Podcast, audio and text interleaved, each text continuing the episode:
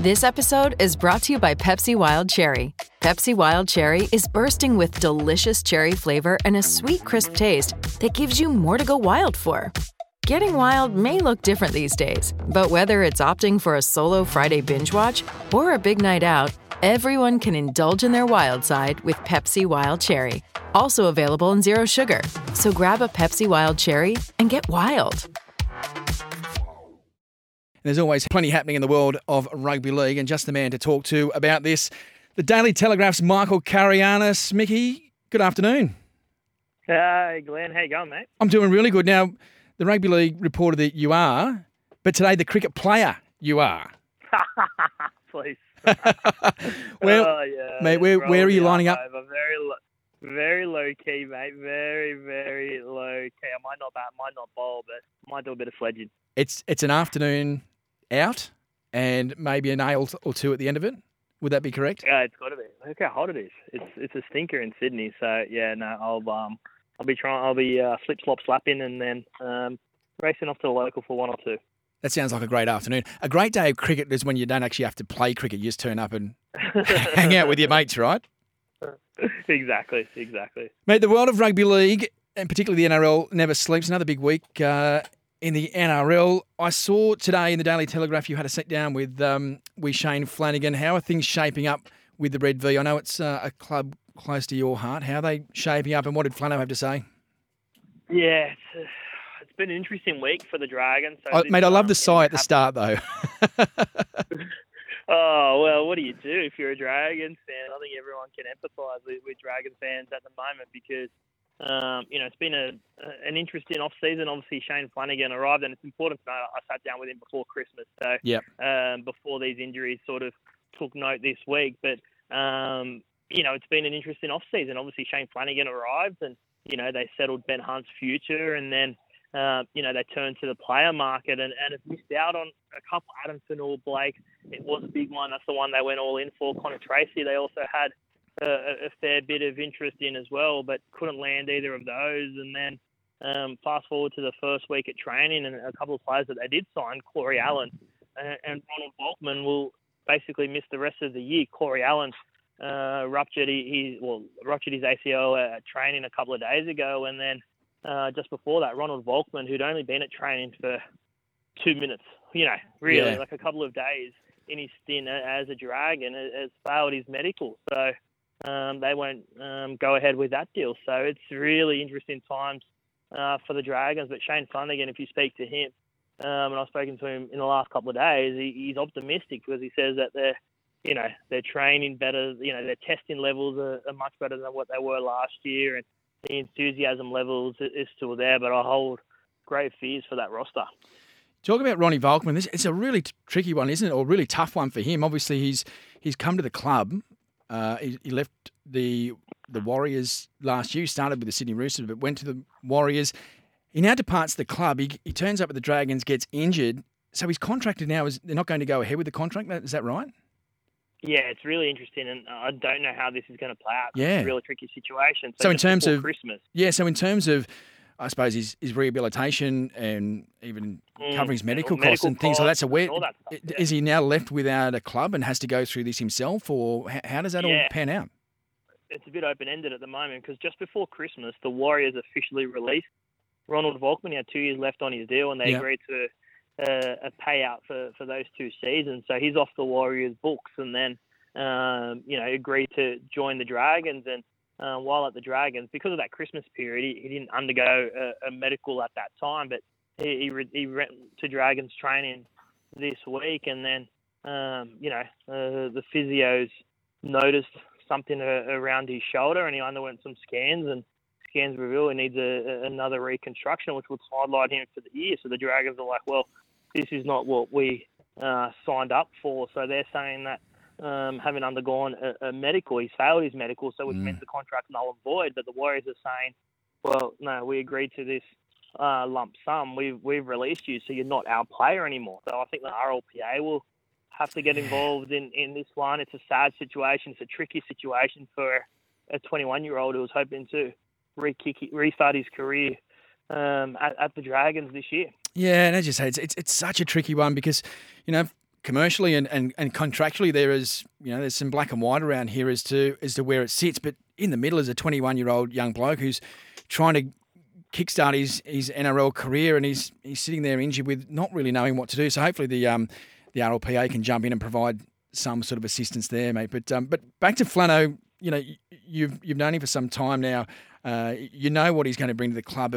Where, where do you see is it, where are things going to be different under Flano at, at the Dragons this year. Give give your your Dragons uh, fans or your, your, your your mates of the Dragons some hope here that um, that things can be different. Well, the hope is Shane Flanagan. Yeah, that's the hope for for the Dragons, right? When you look at you know what he achieved at at Cronulla, and don't forget he started from a really low base at the Sharks as well, and not just built them into a premiership winning side, but built them into a consistent uh, finals team. Mm. Um, to, to always be in the hunt, and, and those Cronulla sides were synonymous with being tough and and, and gritty. And you know, he recruited really, really well. He had a, a base of player there, but then you know recruited some some young players like an Andrew Fifita and, and a Wade Graham. And then you know when push came to the shove, he, he recruited some experienced players, the Luke Lewis and Michael Ennis and James Maloney and all those sort of players. So you know he showed that he had an eye from the bottom level as well as the top level and did a really good job there, having sustained success at the Sharks. But um, you know, the Dragons will be better coached, better structured, mm. um, have a clearer understanding of, of, what their roles are this year. But um, you know, he's not a miracle worker, Shane Flanagan, and until he can add some high caliber talent to that roster, I think they'll struggle. Yeah, to go from the the bottom four to the top four, it's it's a huge journey. Yeah, it's a long journey at the moment with the Dragons. Look, they've got the foundations of an okay squad there. You look at, you know, Jaydn Su'A and Ben Hunt and I think Blake Lawrie had his best year um, last year. So there's, you know, the, the Tyrell Sloan, if they can, you know, find that defensive edge to, to his game, we know how much of a weapon he can be with the ball.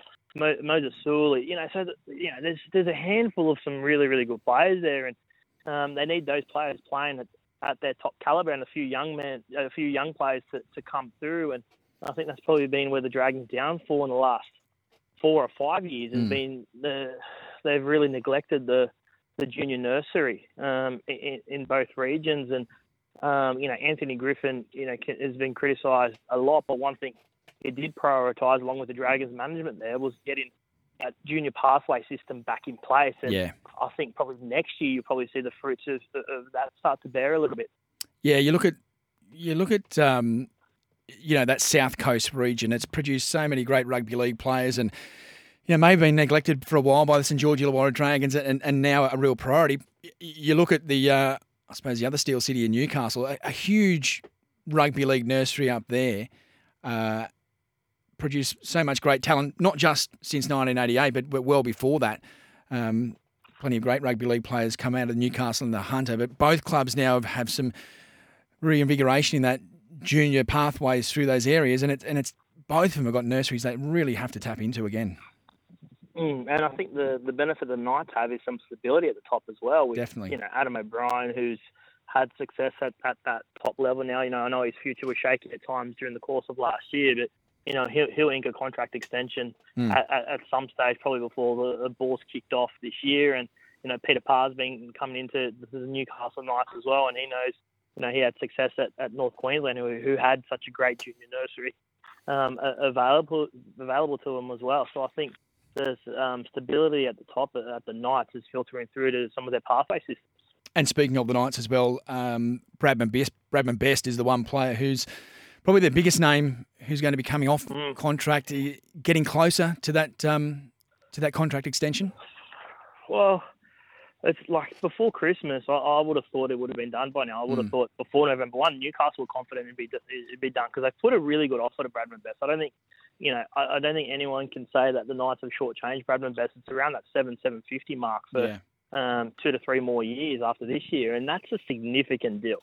Yeah. Um, so the, the Newcastle Knights aren't getting any home ground discount there. Whether Bradman and, and his camp uh, are wanting uh, a number starting with eight is, is what I've been told, but um, whether or not he can get that open the, on the open market, I'm not sure. But um, Newcastle, um, if they do lose Bradman Best. It's not because they haven't put a, a competitive offer to him because I think that around that seven seven fifty mark is very very good money for yeah. a guy that's you know probably played what a, an outstanding half a season. Yep. Otherwise, they're showing glimpses that he can be. You know, he's going to be a good player, Bradman, and Newcastle want to keep him. And I think their offer shows that they'll make him one of the highest paid centres in the game. Yeah, look, I've I've known Bradman best since he came through the, the junior ranks. He was a superstar as a kid, and he's shown plenty through his career. I'd love to see him stay at the Newcastle Knights. But as you say, though, a, a contract deal with an eight at the front of it, it's a big number for a centre. It's a huge number, and if you look at, you know, comparatively, is he that's Stephen Crichton. What the Dogs yeah. have almost paid Stephen Crichton, and yeah. you know Bradman hasn't been at that level yet. Uh, you know, not to say that he won't get to that level, but that sustained success of um, and, and, consistency that the likes of um, Stephen Crichton has been able to possess. You know, Herbie Farnworth and yeah. Kotoni Staggs, and even uh, those, those, sort of players are, are, ahead of Bradman at the moment for you know just their ability to, to, to play a, a few more games. Joey Manu and the like. You know, they're, they're the highest paid centres in the game at the moment. And for mine, Bradman's a tier down from that. And I think mm. the offer from Newcastle is a fair one. Yeah, indeed. Mickey, thanks for joining us. Uh, enjoy the cricket this afternoon, mate. Hope you get a few runs, a couple of wickets, and, uh, and an ale at the end of it. Yeah, I'll be getting one of those at least. All right. Good on you, mate. Thanks so much. Michael Carayannis from the Daily Telegraph. Good enough to join us on this Saturday afternoon.